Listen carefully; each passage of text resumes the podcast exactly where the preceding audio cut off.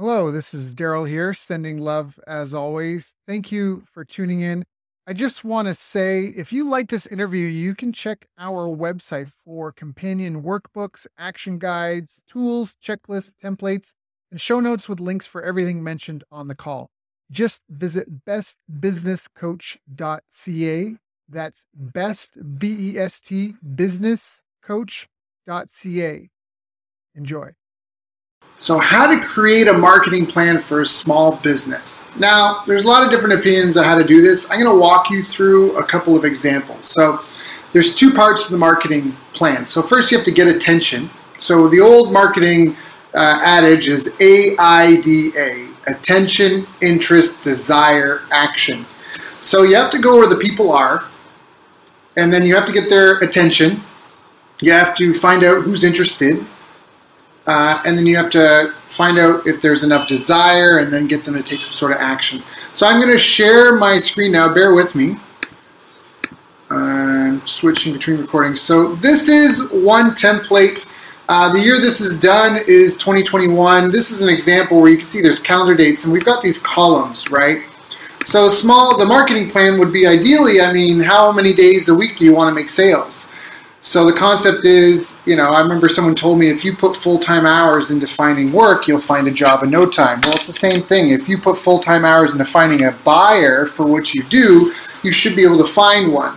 The issue is, is, is there enough profit in what you're doing and all sorts of things like that. But this is an example of a, of a marketing plan where here you can see we've got email promotions. Here's either a podcast episode or, or a joint venture partner mail out. Maybe you're doing press releases, you're doing Facebook Lives, you're doing in person events, you're doing paid ads or social media promos. These are all examples. You can figure out what you want to do. But this is where it all comes together. So, this I call the perfect lead management uh, system and here you have attract traffic. And so in this attract traffic column is where you would kind of list all those things that you're doing, right? So if we go back to my example here where I had the content calendar, these are all things that you're doing to attract traffic. They're things you're doing to get people's attention. And then ideally what you're going to do is you're just going to have a hand raiser. What do I mean by a hand raiser? I mean you're doing something that gets them to say, yes, I'm interested. It's not even necessarily the full out offer, right? In some ways, it's like sending penis pictures. If you're like, hey, want to buy? Like, whoa, I don't even know anything about your bet. Like, you know, like it's like asking for marriage right away. You want to crawl, walk, run. So, first thing is just get their attention. Case studies are a great way of doing this. Sharing content is. That's part of why I'm doing this video. So, you need to attract traffic first. Once you've attracted your traffic, then you have to do something. You have to ideally collect their contact info somehow so you can follow up or put them in a spreadsheet or put them in your customer relationship management software so you don't forget about them. And then you have to follow up somehow, right? I mean, we often say uh, when you do business, you should consider the rule of 10,000. And so that is, how would you get 10,000 people? Uh, how would you organize 10,000 leads? How would you segment and follow up with 10,000? How would you follow up with 10,000 people? How would you deliver your product to 10 if you got uh, 10,000 orders?